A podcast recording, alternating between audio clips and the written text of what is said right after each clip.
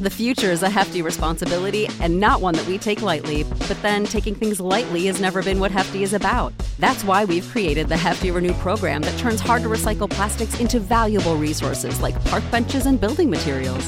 To participate, simply fill up an orange Hefty Renew bag with accepted items, tie it up, and drop it in with your regular recycling. That's it, it's that easy. It's time to rethink recycling with Renew. Particular valued resources may vary by geography. More info available at heftyrenew.com. This is Ryan Bell, and I never listen to I Doubt It with Dollemore. The following broadcast may contain free thinking and open minded discussion, ideas, skepticism, and adult subject matter. Topics will be discussed using adult language, sometimes gratuitously. Get ready to move the conversation forward. This ain't your granddad's news and comment show. This is I Doubt It with Dollemore. All right. Thanks for joining us.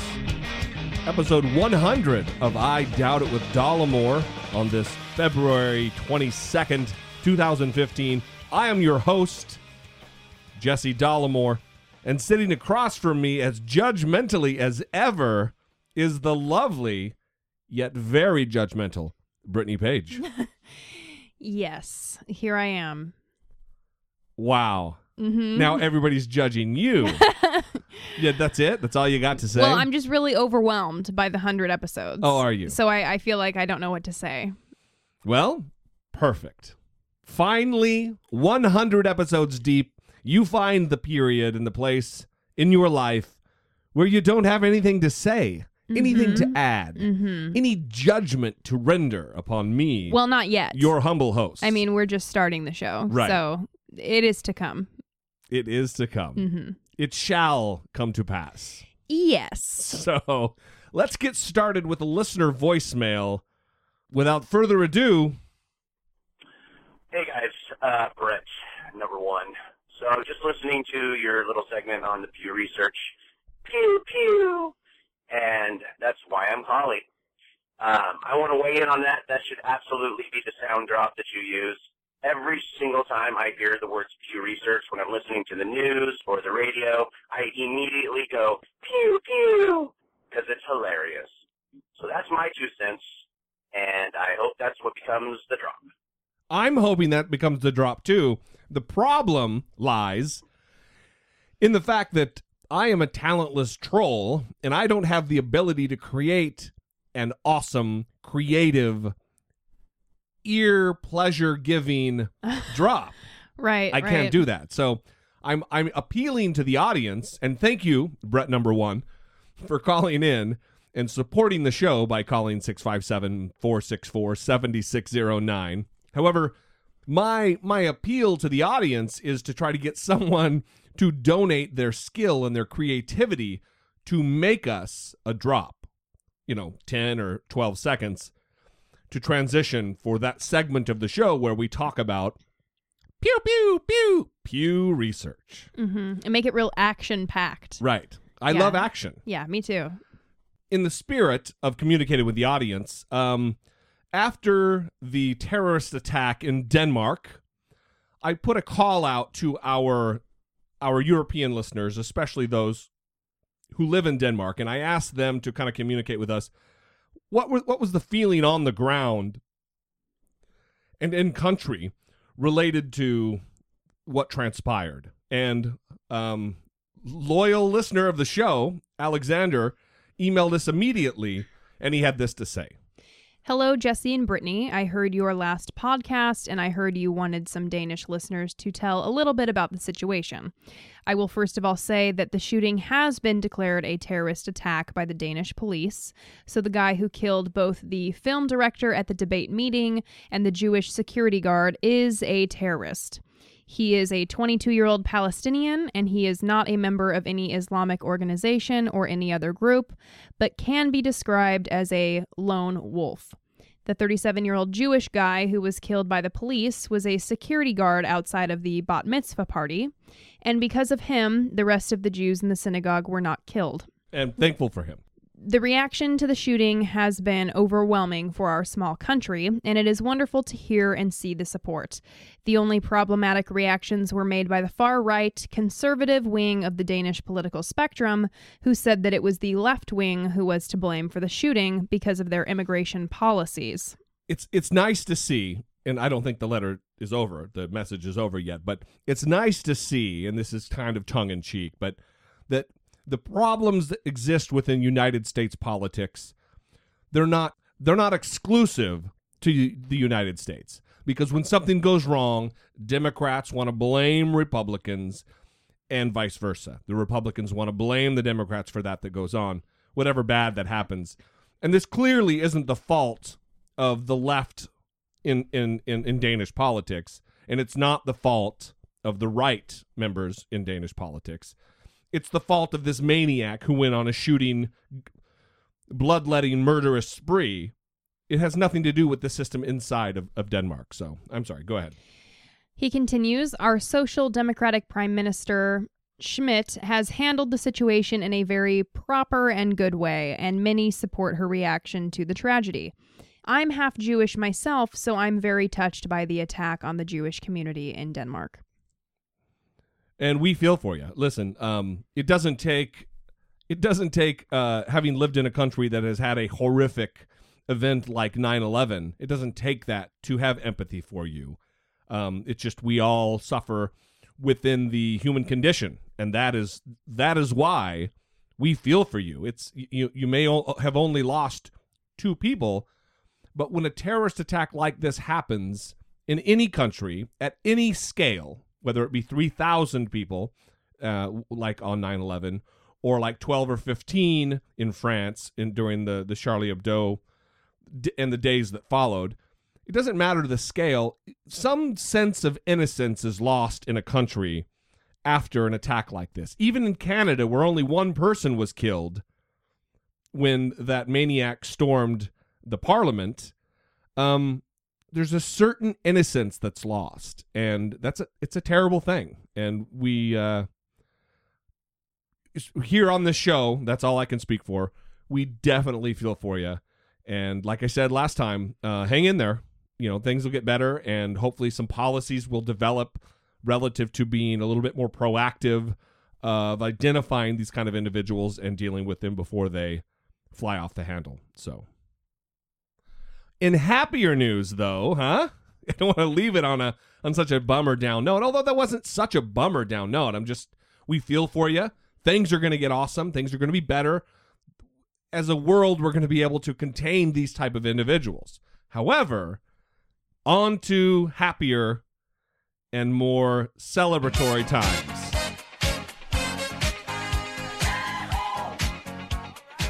yeah 100 episodes it's almost an unbelievable thing when looking back when we first started this project if you will Yeah, I love the I love the music choice, Kool and the Gang, yeah and that's perfect for me. Brittany is a disco late mid to late 70s file. She digs that era. Mm-hmm, mm-hmm. Speaking of innocence, there's kind of an innocence to that.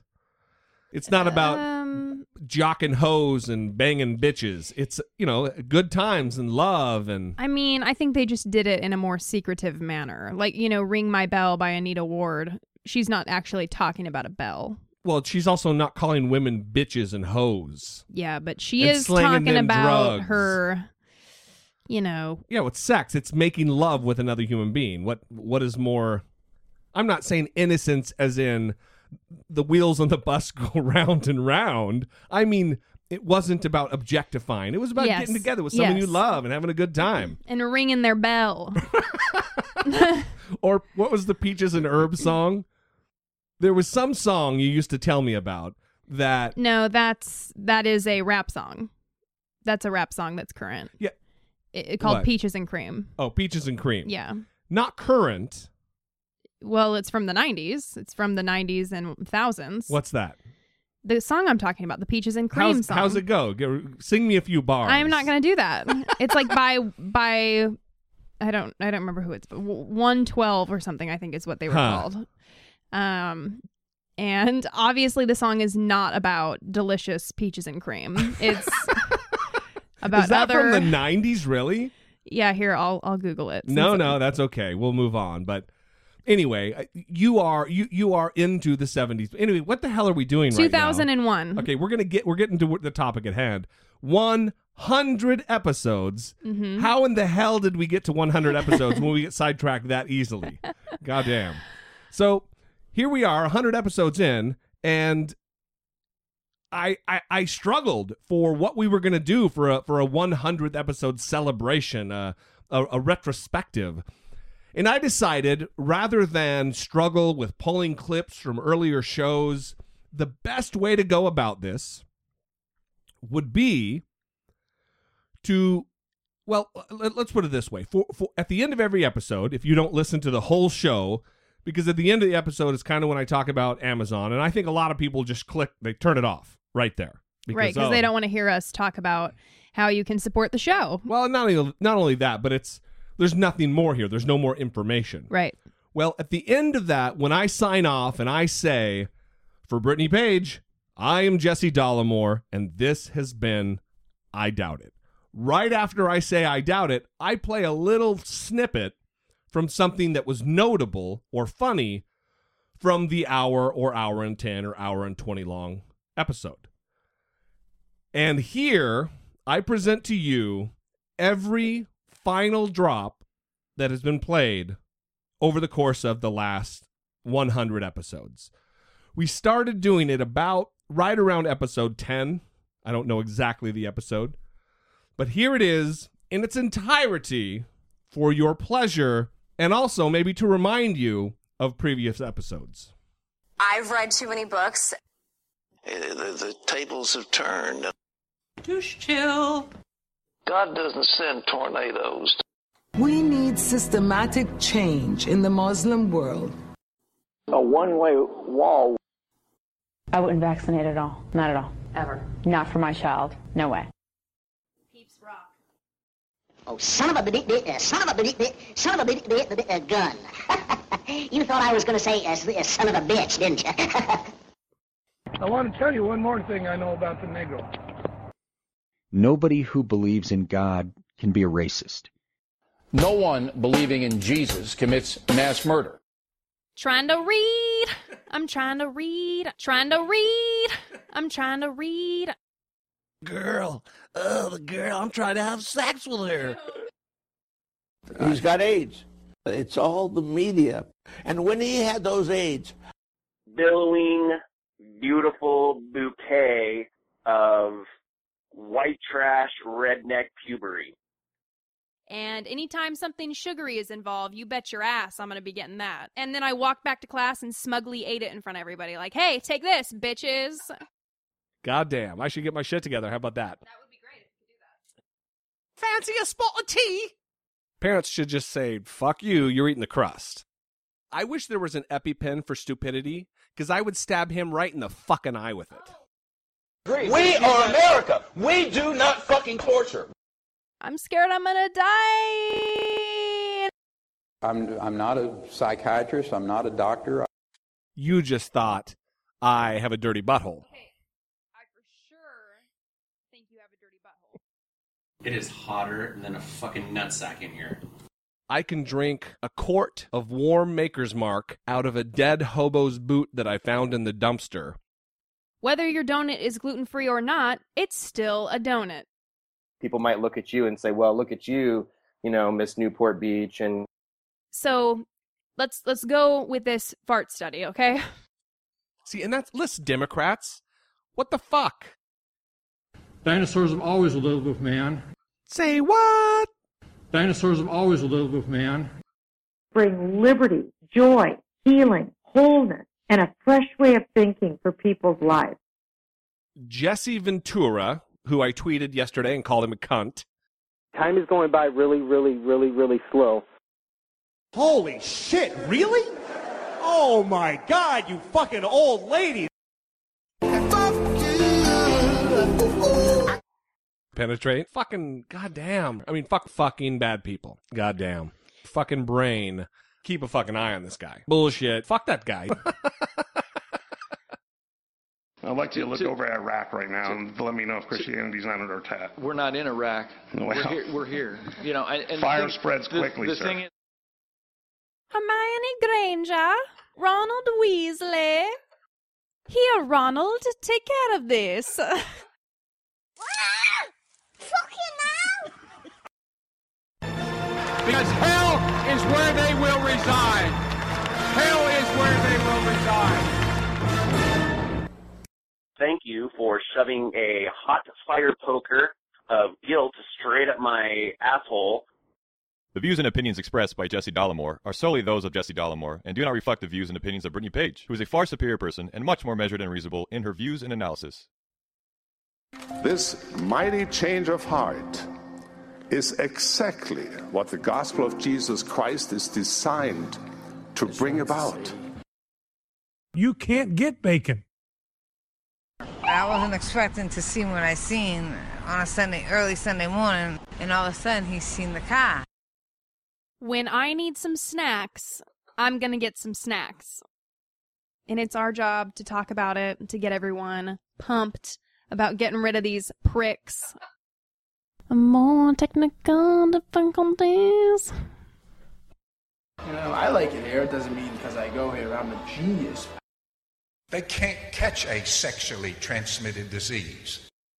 I'm actually quite a prominent Muslim thinker in the United States. You are good and scholarly and smart. You have 10 degrees. We can never accept public homosexuality. With so many morons.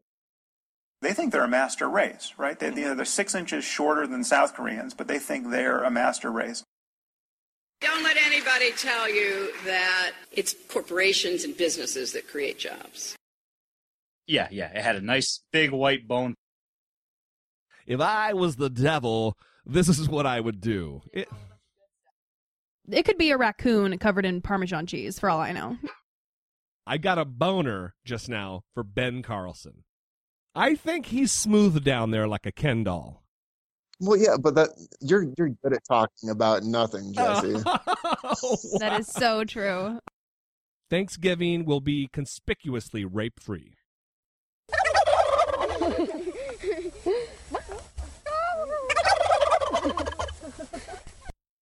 His injuries were the equivalent of how I look when I get embarrassed. Bill Cosby, you got a lot of nerve getting on the phone with me after what you did to my Aunt Paulette. Yeah, excuse me, sir. What is in that paper bag? yeah, I caught her mid betrayal. I have no idea where an Applebee's is. Yeah, I'm not going to make a, a butthole cake. Next year, when he opens his flap trap, And um, obviously, there's a smell of marijuana in the air as well. Because I already don't like too much customer service. Without freedom of speech, uh, we are dead. We we can't, we can't live in a country uh, without uh, freedom of speech. Olive Garden, we support your weight loss plan through diarrhea. Cha cha cha. I'm not concerned about the very poor. It's a bright light right on the badge that's completely exposed. I had my eyes rolled for about one minute straight. You exercised your right to, you know, kind of publicly chastise the establishment. So even Glenn Beck thinks that Mitt Romney is a little shitty shit stain in a piece of underwear, in a pair of underwear. This is Ryan Bell, and I never listened to I Doubt It with Dollemore. Come to think of it, does anyone listen to I Doubt It with Dollemore? I think the quote was, "You know, Brian Williams is a real cool cat, right?" My name is Brett and I give a damn. But maybe he's doing uh, five to ten for for uh, insertion. That is not true. That is a load of bullshit. Seriously, it couldn't have ended with a better clip. Mhm. I know that was a little long, but it really gives me a lot of joy listening back. And what are some of your reflections? I mean, I, I mean, it was you and me who who really well, we started this this thing. What do you Mhm. have any any thoughts about having gone from a 1 to 100 and and what it took leading up to before even the number 1 episode?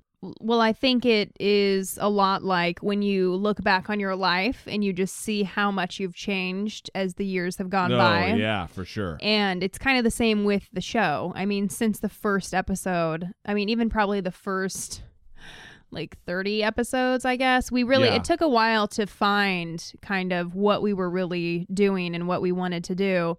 And even with me, kind of the things that I wanted to talk about and the things that I wanted to say.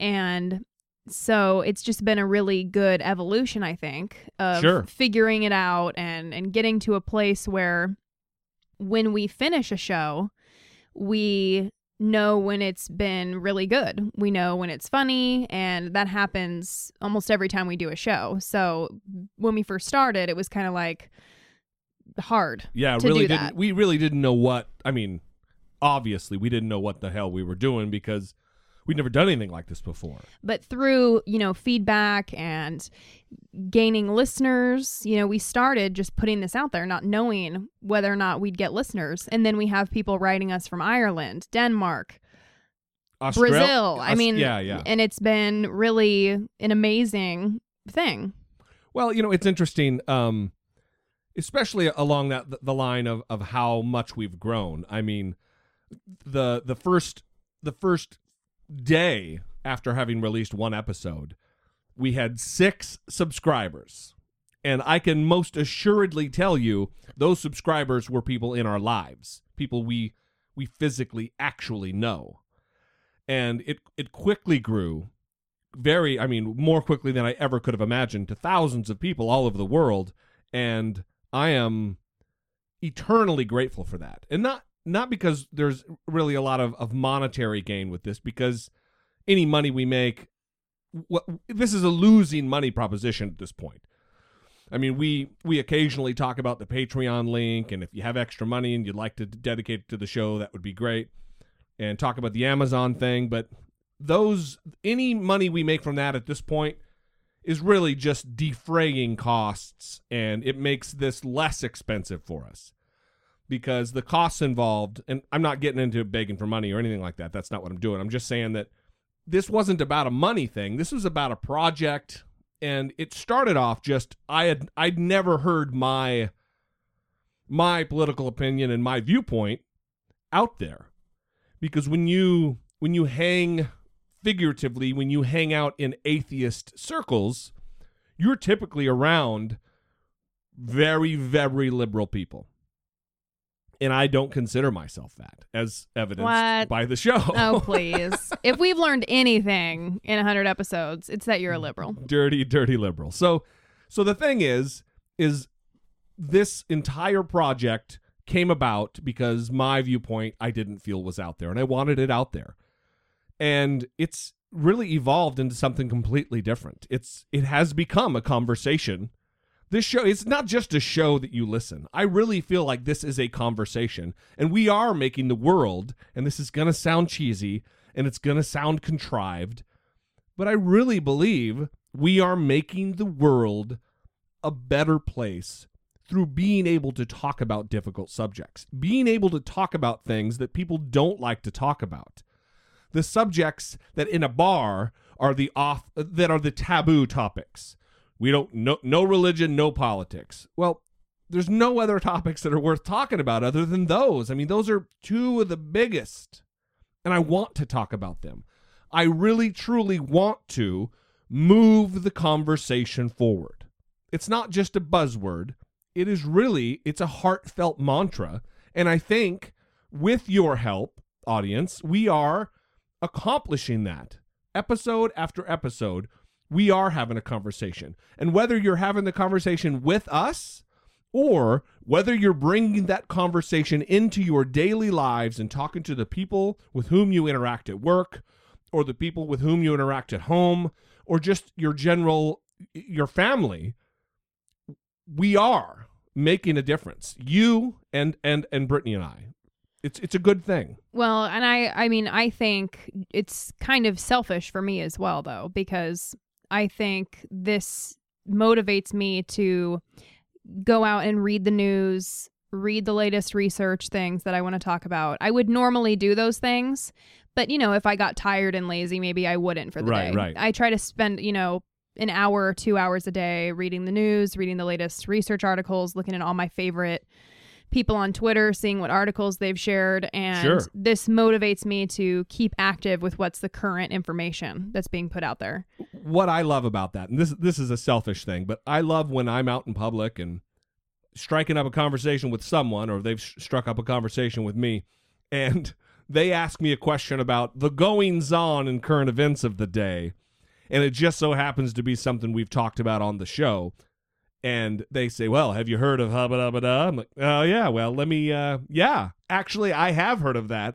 Let me blah and i just dump on them way more information on the topic than they they, they needed or thought anybody would know i love that aspect and it's kind of a derivative of a benefit uh, you know a, a- an unmeasured benefit of the show but you know we don't just pick the topics and then talk about them. There are many many topics that are on left on the cutting room floor that we they don't even make the show but we research them and then decide eh we don't really want to talk about that. So listen uh, we're going to move on with the show but we i know i say at the end of every show we really do love you. We appreciate every single one of you for listening and participating and for helping us move the conversation forward. It's it's a it's a magical thing and a wonderful thing to be in the position that Brittany and I are in to bring this kind of content and this kind of call to action to as many thousands of people as we do.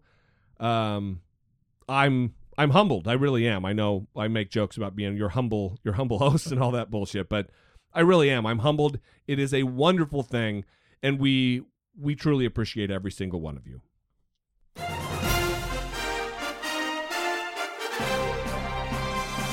Dollemocracy 2016, facing down pessimistic politics with realistic optimism.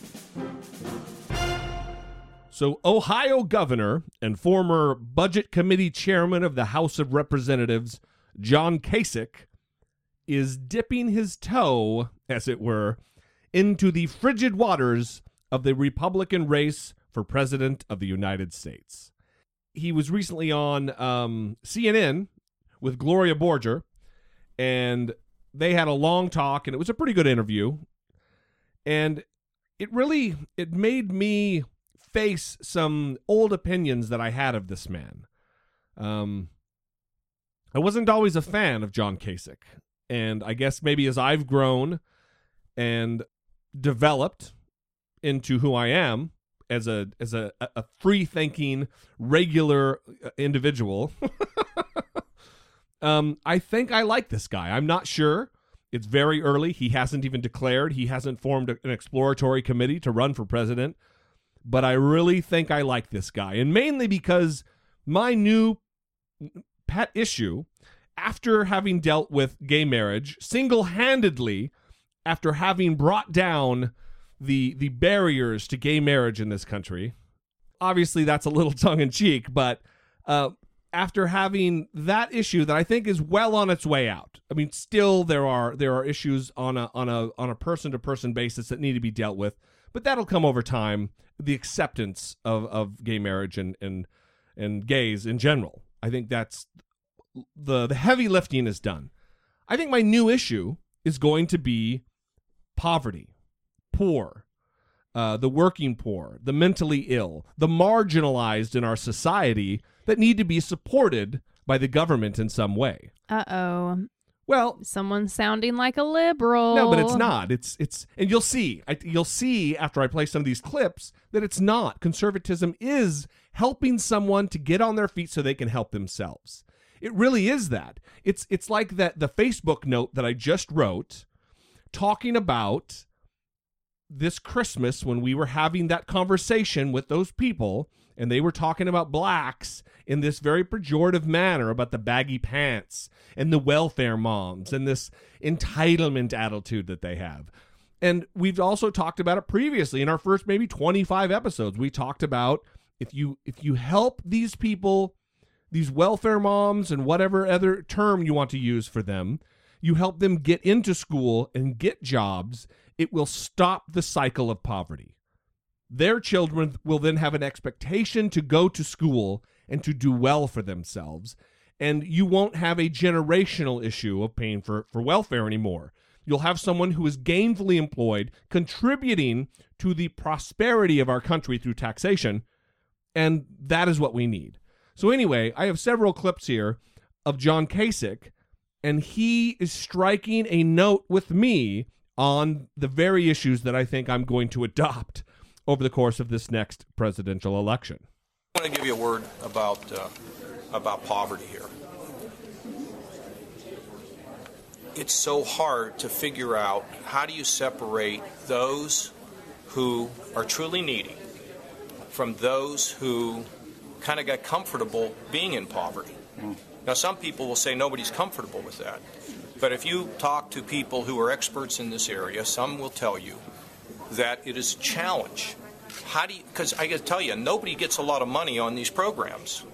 Nobody does. I mean, say you get a family of four and they get, you know, uh, they get about 115 or 120 a week to take care of their groceries, their utilities, their their clothing, and all that. How do we get? How do, first of all, let's help those that are really hungry to get out and improve their lives, and that involves training. But how do you get this system to work where people don't become permanently stuck? Because we haven't figured out a way to design a system that is incentivized, that gets people to work. Now, I have to tell you, the lady who's working on the midnight or you know the, the shift at, uh, at a fast food restaurant who's barely scraping by she doesn't want her money to be given to somebody who doesn't want to work she's all for giving her money to somebody who can't work so the next stage is how do we how do we think about this poverty you know in the 1940s 40% of americans lived in poverty in the 1960s it's 20% i got an email from somebody today who said you know this this so this poverty problem is just seems insolvable. So we're going to see what we can do to think differently, try to design a pro. I have no great answers at this point, but you know, you have to have compassion, but you also have have to have an element of discipline in the way we run these programs. And if we can begin to move forward on that, we can begin to beat down poverty, give people hope, help their children. That's what we're all about. So thank you all uh, very much. Thank you, Governor. So I do like a lot of that. There was Yeah. one thing that I heard that well, I kind of get it, but where he said that um, people are comfortable living in poverty. Where when people get comfortable living in poverty, Well, I think there there is not a large amount, but there is a percentage of people who do. I okay, I I would agree that that's probably true. I would say that m- in most situations it's because there are people who don't know any better. Right. And I think he would agree. I do think he would agree. I don't think it's people that are intention for the most part. Of course there are people that are using the system and they're being malicious about it, but I think that for the most part the people that he's talking about there are people who don't know any better and they're coming from a cycle of poverty and they just don't know an alternative lifestyle. For sure. And by the same token they've never been given the resources to get out or to know that anything could be different for Well, them. Also, I want to make clear that what we're talking about and what what John Kasich here is talking about is not those who cannot work. He's not talking about the handicap or the the mentally disabled, you know, severely retarded. He's talking about people who can work, but are there are barriers to that, whether it be education or whether it be access. He's he's he's being, I think, very genuine in his approach to this. You know, because people are poor doesn't mean they don't work hard. Because people are poor doesn't mean that it sometimes means they couldn't pull themselves up by their bootstraps at some point in time. Now, when you die and get to the get to the, uh, the meeting with St. Peter, he's probably not going to ask you much about what you did about keeping government small, but he's going to ask you what you did for the poor. And that right there is the sum and substance of what I wrote on Facebook this last week or this two days ago. I just posted that yesterday. Um, It is. It, it is. It, it sums it up very well. That well, one, I use that term, pulling yourself up by your bootstraps, and I I fucking hate. I hate that turn of phrase. That that phrase has always gotten under my skin. I mean, ever since I was a teenager. Well, it bothers me because largely the Republican Party, and I mean largely the vast, vast majority of members of the Republican Party are right wing Christians. They are Christians. And if you want to read this Facebook note, I, I, I did share it to the Facebook our our podcast Facebook page. Um, you could also find me on on Facebook and find it in my notes. But I would like to know what people's thoughts are on this because Christianity, as John Kasich was just talking about, when you get to heaven, obviously, obviously, I, I don't buy into heaven. I don't believe there is a Saint Peter. Um, but using their logic in yeah, that framework, using that's exactly right. Using their storyline, when you do get to heaven, you think they're going to be asking you about these, what kind of of of tax plan you had and how how small your deficits were in government and they will be asking you how did you treat those least among you? How did they how did you treat the poor? How did you treat the hungry? How did you treat the disenfranchised? Those questions will be asked of you and the republican party will be uh on on the hot seat you know, when they get to their imaginary heaven because their belief system is centered around a guy who was a revolutionary, a a liberal who wanted to give, listen, to follow Christ, he said, "First, I want you to do this. Sell everything you own, give it to the poor, then follow me." No, he said to pick yourself up by your bootstraps. Exactly, right? It's so ridiculous. So this is why John Kasich resonates with me so I really like what he's saying too because it is go it's illustrating what science shows about the effects of abuse, neglect, poverty, being raised with a parent who's mentally ill or Absolutely. has a substance abuse issue. Sure. And there was a recent TED talk done by Nadine Burke Harris on how childhood trauma affects health across a lifetime. And I think that it is one of the most important TED Talks that I have ever seen because it is important for people to understand that abuse, neglect, having parents that struggle with mental health and substance abuse issues do more than just put a kid at a disadvantage from the the ways that you can see. It actually changes their physiology, makes them more predisposed to health problems, it affects their brain development, and it has a larger impact than just hey, you need to get over that. Pick yourself up by your bootstraps. It's not that easy. And we need to be moving the conversation in terms of what kind of interventions can we start doing to get to these kids that are coming from these environments. And the answer, the intervention that we we are using right now, pick yourself up by your bootstraps, not working. It's well, it's not just, helpful. It's stupid it resonates with people who are fundamentally selfish because it's my money. That's my money. It's us. It's me. It's me. It's my group. My group. I'm not poor. I don't have to worry about the poor. You're spending my money in a way that's not beneficial.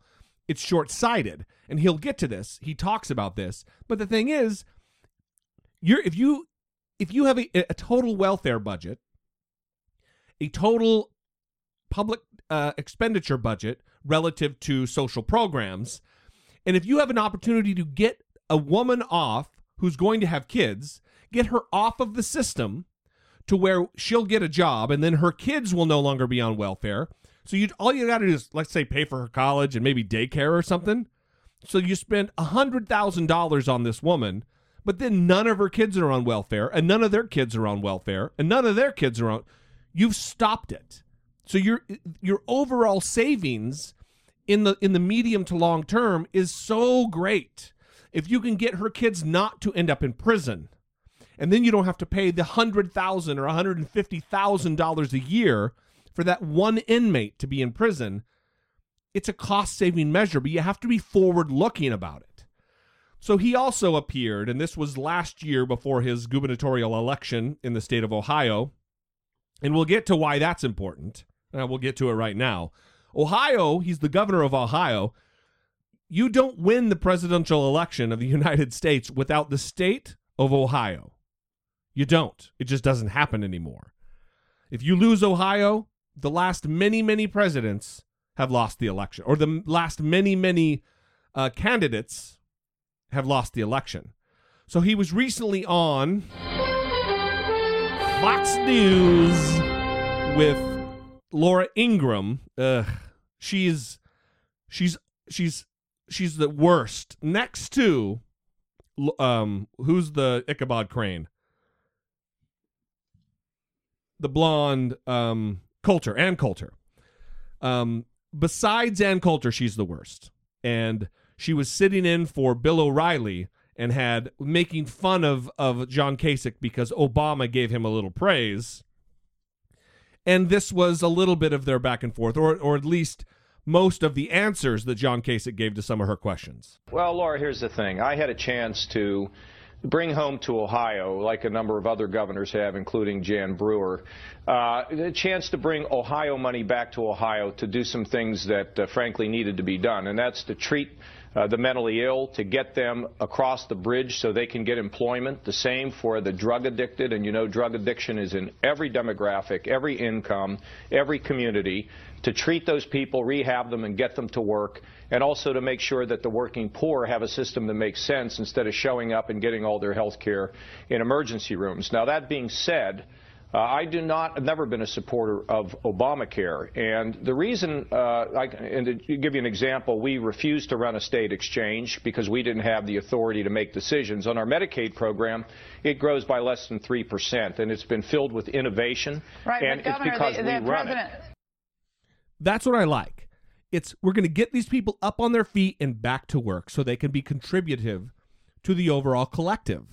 It's not about oh yeah, well, we're going to create this hammock for this group of people to just languish in for the rest of their lives and we're going to take care of them, we're going to pay their bills. It's we want to help them to get up on their feet to take care of themselves and be contributors. And I don't know why anyone would be against that.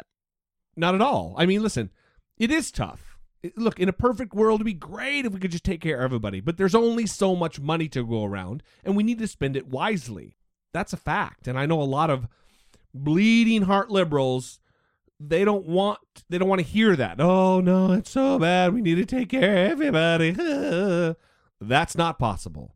We need to spend the the and allocate our resources intelligently effectively the most effectively that we can. Anyway their their their interview went on. Conservatism means that you help people so they can help themselves and that they can enter into the economic uh, strength of our country. Now, you have to separate that from the fact that the government was designing a program to take over our whole healthcare system Right. in the back rooms on Capitol Hill. I don't support that. But there's a big distinction between Medicaid and our ability to bring our money back to fix our problems as Right. opposed to a government takeover of the healthcare system. So I think it's not fair to draw a distinction between the two. Well, they, by 2023, the estimates are that the Medicaid money will triple. It's going to cost three times as much, about, I guess, it's $710 billion for the uh, nationwide expansion. That is a lot of money, though, Governor, right? And again, I just cite all your past work on, on uh, fiscal matters, and you're such a fiscal conservative. Yeah. I understand what you're saying, and everyone Well, wants right. compassion for the Yeah. poor. I get that. But Well, we it's- also it's have a real even- budget problem. Yeah. Yeah, it's not even, first of all, when I was chairman of the Budget Committee, when I left Washington, we had surpluses and a balanced budget. So You I know about how to run the budget, Laura. I was the one that was uh, spent 10 years of my life to get us there. But again, this is about our money. Washington doesn't have any money. I want our money back. And I like that. I like that he says that because the government doesn't have money. The government is we the people. The preamble of the Constitution starts with those words We the people of the United States, in order to form a more perfect union. It isn't the government, we the government of the United States. It's the people, we, us. It's our money. The government's money is our money, and it needs to be spent responsibly look, I'm. Uh, we'll see what comes to this, and I think he probably will run. Um, we'll see though, because you know the Republican Party is so radical and so right right now, so far right that uh, they might not accept him. But the, the the one thing that runs in his favor is the fact that he is the go- the overwhelmingly popular governor of Ohio. He won with uh, 64% of the vote. That's a big deal. Right. There's an odd, very strange tone of censorship and calling not calling things what they are and calling things what they are not what they uh, you know what I mean? It's just a very weird thing. Like for instance, Obama this week is refusing to call ISIL Islamic terrorists or Islamic extremists. Instead, there's this weird tendency to use the word violent extremist, which I think is weird because so odd. Violent ext- well, extremist of what? Just extreme violence? That's it? That's what they're guilty of? Or are they distorting the doctrine of Islam in an extreme way? That would mean that they're Islamic extremists. He had this to say Al Qaeda and ISIL and groups like it are desperate for legitimacy. They try to portray themselves as religious leaders, holy warriors in defense of Islam. That's why ISIL presumes to declare itself the Islamic State. And they propagate the notion that America and the West generally is at war with Islam. That's how they recruit, that's how they try to radicalize young people. We must never accept the premise that they put forward because it is a lie. Nor should we grant these terrorists the religious legitimacy that they seek. They are not religious leaders, they're terrorists.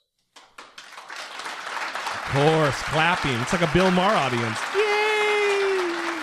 That's such great stuff they're saying, man. Oh, say some more. Say some more. And we are not at war with Islam. We are at Oh, war my with people who have perverted Islam.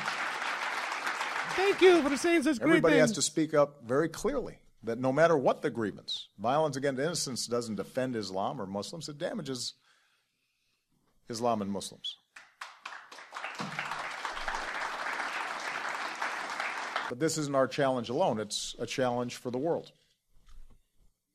ISIL is terrorizing the people of Syria and Iraq, beheads and burns human beings in unfathomable acts of cruelty. We've seen deadly attacks in Ottawa and Sydney and Paris and now Copenhagen. So the one thing that sticks out to me is when he says we shouldn't grant them the blanket or something of religious legitimacy. Uh, no. Well, no religion should get religious legitimacy. Well, your actions aren't going to be legitimate just because they're performed under under the guise of religion. That's right. So y- that phrase, you don't need to use that. You're fine. Well, there, according to me, I'll just speak for myself here. There is no legitimacy within religion whatsoever. None. You don't get a pass. So is what you said just taking it what I said a step further? Yeah, just being a little Okay. more dickish about it. All right, cool. How's that junior mint? It is real good and hopefully won't affect my reading abilities in a second. Yeah, because you're getting ready to do a job, Mm-hmm. and oh, I'll just be quiet. And we'll let we'll let the, the audience hear the slurping of the junior mint. Uh, uh, what was that? You know, I can amplify whatever sound. Okay. my mouth is fresh now. okay, well, at least your mouth is. So, moving on. So I don't know what that's I supposed don't, to mean. I don't know either.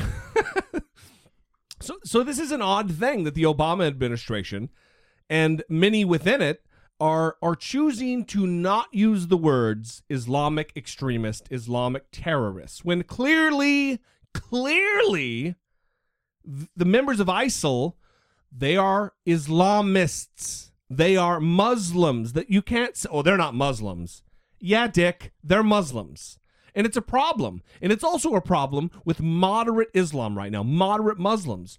It's almost as though there's a civil war taking place between normal Islam and radical Islam, but the only people who know it is the radical side of things. That's a problem. We are facing down the greatest threat our civilization has seen in a thousand years, and no one's doing anything about it.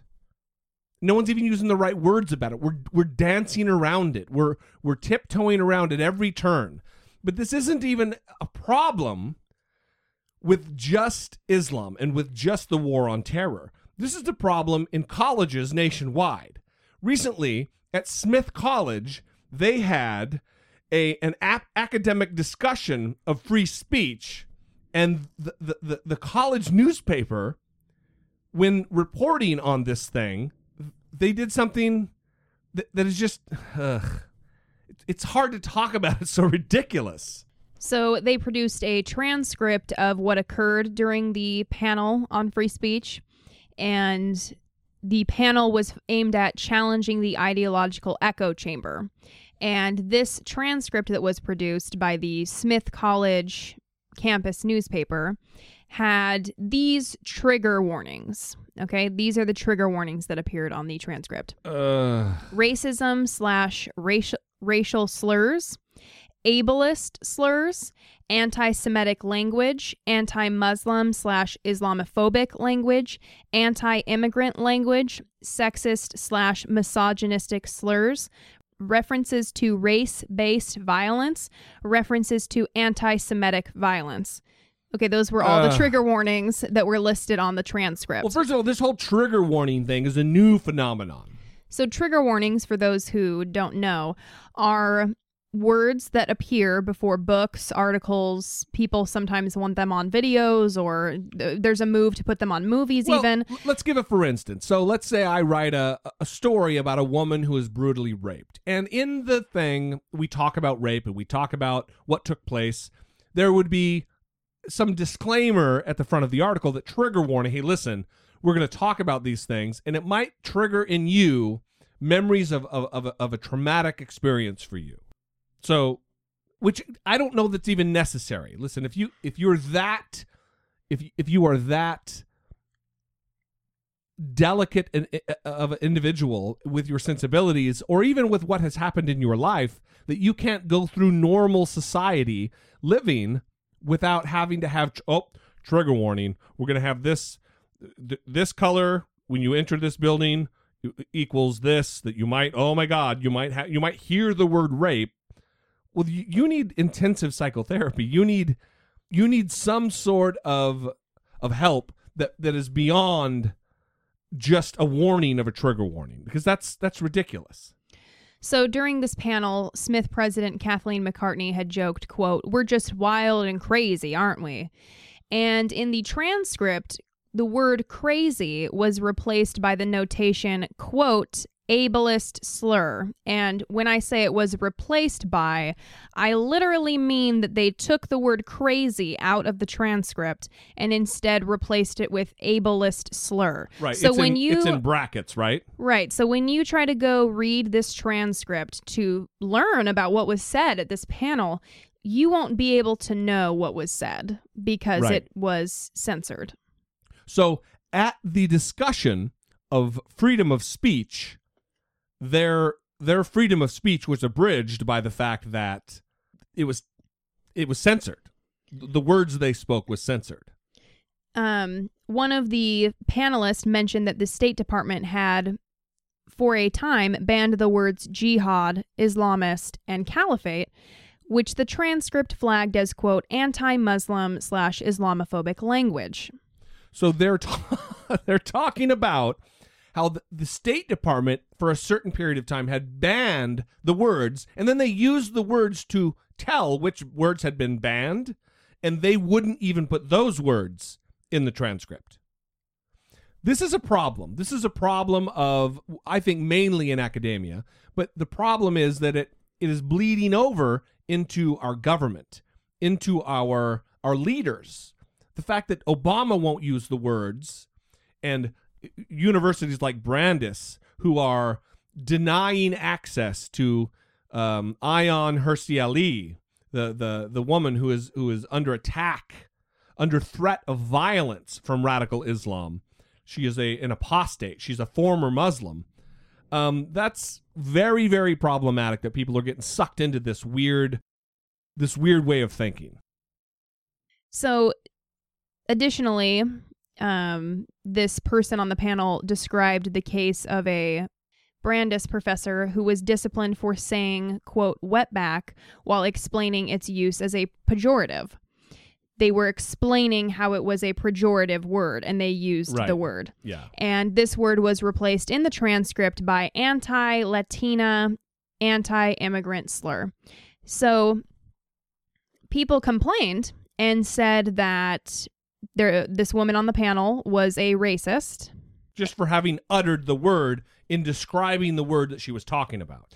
and that she had committed an explicit act of racial violence. And Ugh. that some students and faculty were hurt and made to feel, quote, unsafe.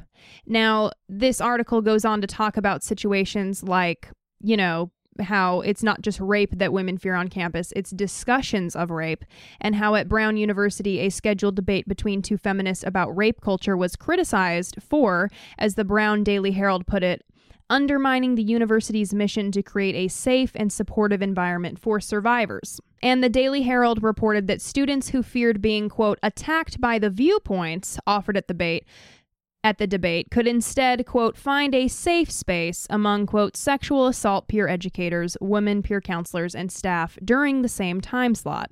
So they were going to be attacked by viewpoints. That's seriously what this says. It's it's completely ridiculous. And so this is just confusing to me this idea of creating a safe space where you can't talk about anything, right? So Jerry Coyne, who writes the popular blog whyevolutionistrue.wordpress.com, kind of didn't speak directly about this issue, but is talked about free speech in general, and he said that this kind of attitude is about cen- censorship. Certain ideas will not be discussed. Certain issues will not be entertained. All feelings will be coddled and nobody will be offended. Colleges are supposed to be unsafe spaces. Unsafe in the sense that you can expect your ideas to be challenged, your feelings to sometimes be bruised, and rather than having your ideas, opinions, and feelings coddled, you'll be expected to defend them. I feel revulsion at the idea of a safe space, for it's the antithesis of academic freedom and a discussion stopper. And I feel like that just sums everything up so perfectly So perfectly. about what the problem is with this kind of stuff. it's bizarre to me because really i mean there's no better way to say it than what he just said You- the university setting should be we're going to make you feel uncomfortable but that's okay feeling uncomfortable is well one it's part of being alive part of talking about tough conversations part of moving the conversation forward is talking about the tough stuff. And he it's beautiful god damn that's a it's a great thing that he said Right. And he goes on to say if my room or office were a safe space in which nobody could bring up potentially upsetting matters, I would never even have the opportunity to change my mind or temper my views. Right. So if these people are concerned with how certain viewpoints are inappropriate, well, then the best way to counter inappropriate views is to have a discussion about them because guess Right. what? You have the possibility of persuading that person to think differently. You have the possibility of people who agree with that person in the audience to be persuaded to think differently. This is how this is supposed to go. Well, it's just weird that the the, the the words that they encoded with their little bracket system in that in the transcript were oh ableist slur, uh, anti-immigrant slur. So the word I think they used was illegal alien, which is a legal term. It's a legal term for someone who entered the country e- illegally.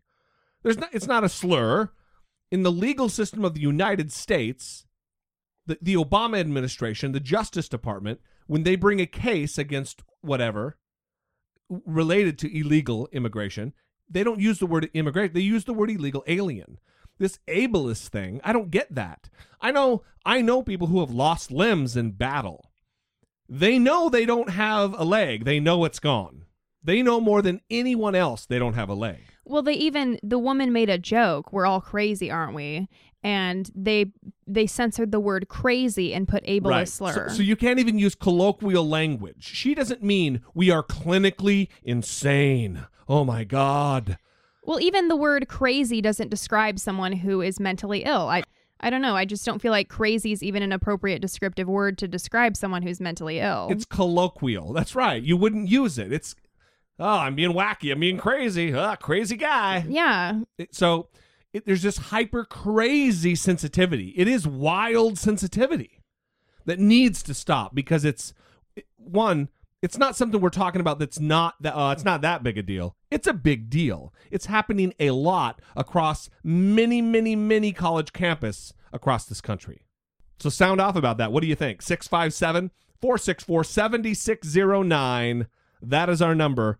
You can also just straight up email I doubt it at dollemore.com or you can record yourself leaving a voicemail and email it to I doubt it at dollemore.com. Here's what we're going to do we're going to take a break right now and we're going to come back after having watched the Oscars. Yeah, Brittany's super excited. Yes. We know this is not a movie review podcast or a movie podcast. However, we're movie people, just like you should be. We love that art form. We do. Just like you should be. They should be. Yes. Everyone should Mhm. be. So, what we're going to do, we're going to take a break right now, and we'll be back with the Oscar, with both our, what were our Oscar predictions, but then what were the final results of this year's Academy Awards.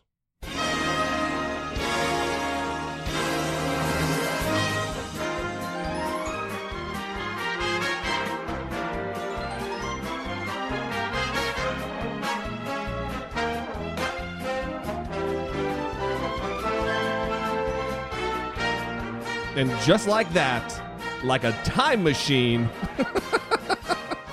we are back. We just got done watching.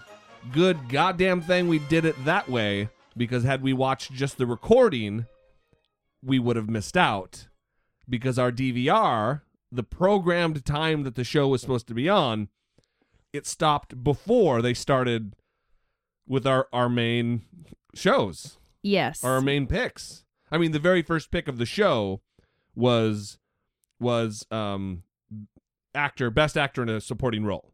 The very first pick of the show. Which if you remember, was it not?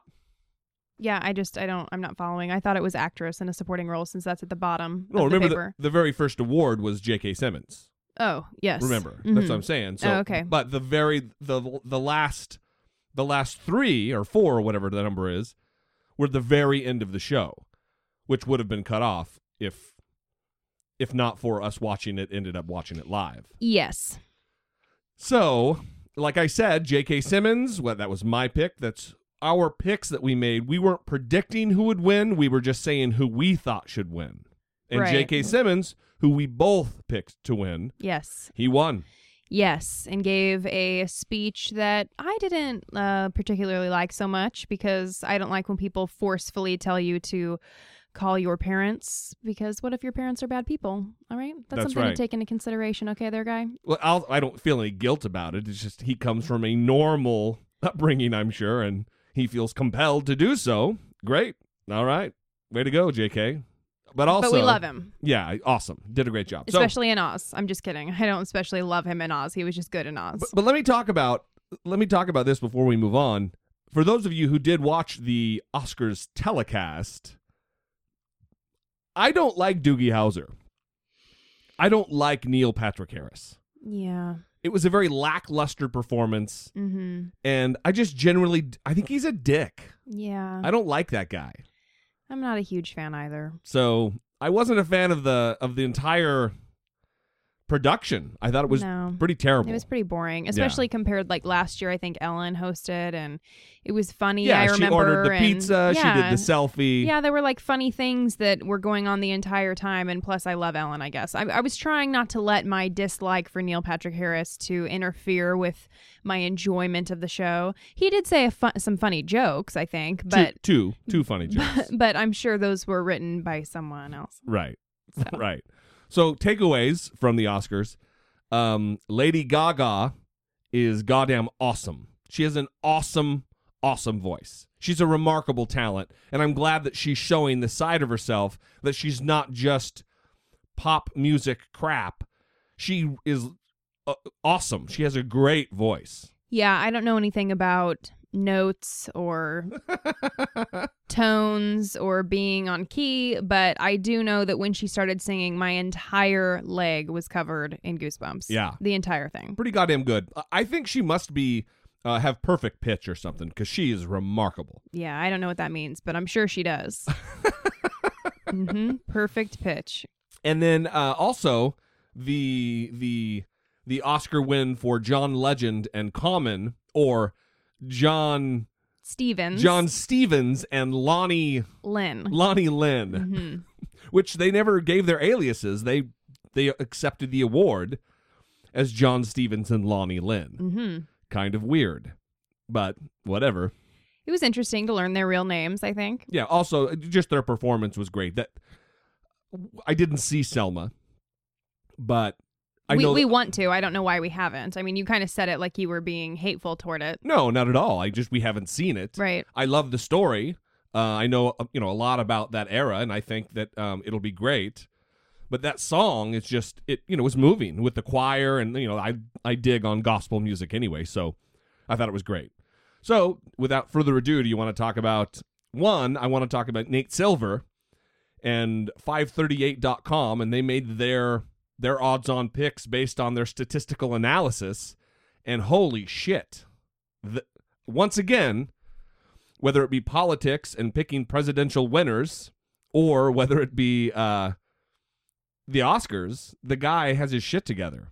Okay, so you want to go straight to 538 and skip our our predictions because F- Nate Silver was right about everything. So it's not really fun to talk about. Oh, all right. Well, then we won't because have to. all of the categories we are going to talk about with the exception of best director, they they guessed who would win and they were right about every single one. So best director went to Oh, I'm sorry. They were not right about everything. Hmm. Hmm. They were wrong about best director. Oh, but that's it.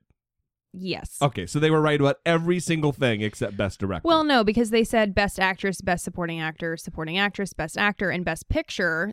So those other main ones they got correct. So they- didn't do everything. They didn't. They didn't bet on Birdman for best director. Did they think Boyhood Linklater would get it? Yes. Oh well, that's good. I'm glad that uh, Birdman did win that. That was awesome. In But it fact, was- it should have won. It was very, very close. They had Boyhood at 2.02 and Birdman, the director of Birdman, at 1.72. So it was very, very close. Huh. Okay.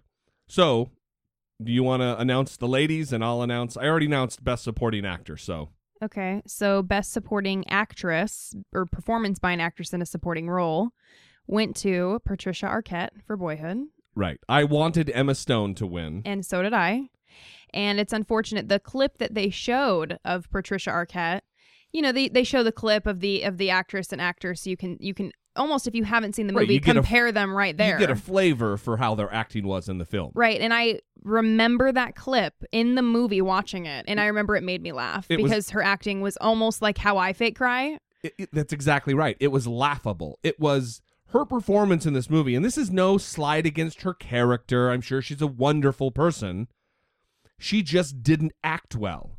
In fact, she acted terribly. It was the antithesis of acting well. It was laughable. where where with Laura Dern, I haven't seen Wild, but that clip that they showed of her was very emotional for oh me. yeah, yeah. Uh, Keira Knightley's performance was very emotional. She delivered one of the best lines in that movie. Um, Emma Stone, I thought that was an emotional performance. Right. So, you know, it just didn't elicit something from me. But anyway, she won. And then performance by an actor in a leading role. So a le- lead actor Oscar. Um, Eddie Redmayne is who I wanted to win. I believe you did too. I couldn't. Oh, that's right. You you refused to choose. I refused to even choose who I wanted to win. right. And Eddie Redmayne from The Theory of Everything did win. Yes. Which how the how the hell could he not win? Right. He transformed himself into Stephen Hawking. So Right. And He's also seems like a great person. and again, uh, Stephen Hawking. I mean, um, Nate Silver. What the hell happened? Nate Silver again picked that one correctly. So good, fucking weirdo. So, performance by an actress in a leading role. Um, I picked Rosamund or Rosamund. I, they were pronouncing her name Rosamund Pike from Gone Girl. When And Brittany I- chastised me for that. and I picked Reese Witherspoon, and Julianne Moore won for Still Alice. And you said that Nate Silver, that they had her as an overwhelming runaway to win. Right. She was at 2.48, while Rosamund Pike and Reese Witherspoon were tied with 0.48. And then Felicity Jones and Marion Cotillard were below them. Huh. So It's awesome. I, seriously, I, I, I want to get on staff with that. I'm not smart enough to get on staff with that guy, but I'd love to know what's in the secret sauce because goddamn. and then, of course, Best Picture, the winner of Best Motion Picture of the Year. I wanted, and I believe Brittany wanted Whiplash to win because it was a remarkable movie. And uh, Birdman won, which was not really a surprise. Well, it was a Um, surprise, I thought. I was just rooting against against Boyhood. Right, me too. So I'm not displeased with Birdman because it was it was a great movie and it, it the story was great, everything was great about it, the directing, um, it, it was a beautiful film. I just I really was rooting for for Whiplash. So that's it. the uh, The Oscars are over. Now we are looking forward to another crop of good films. This has been a good movie year. A really good movie We, year. we saw a lot of good movies this year. It's not always that way. We go usually months and months in this, these dry spells where there's nothing good to see. And it's been nice seeing multiple decent movies over the course of the year. I mean, last year was, you know, you go and see Nebraska and turds like that. and this year was um, a, a welcome surprise.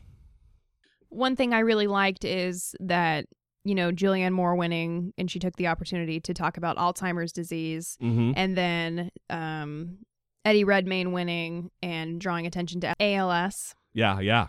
And I thought that that was really good, you know. Um, Well, it was a very um, politically charged Very much, Oscars. Not right. not just because of Selma being in there and John Legend getting his shots in for voter ID laws very surreptitiously. It wasn't very he didn't say voter ID laws, but he said voter suppression and Right. used the key words. Right.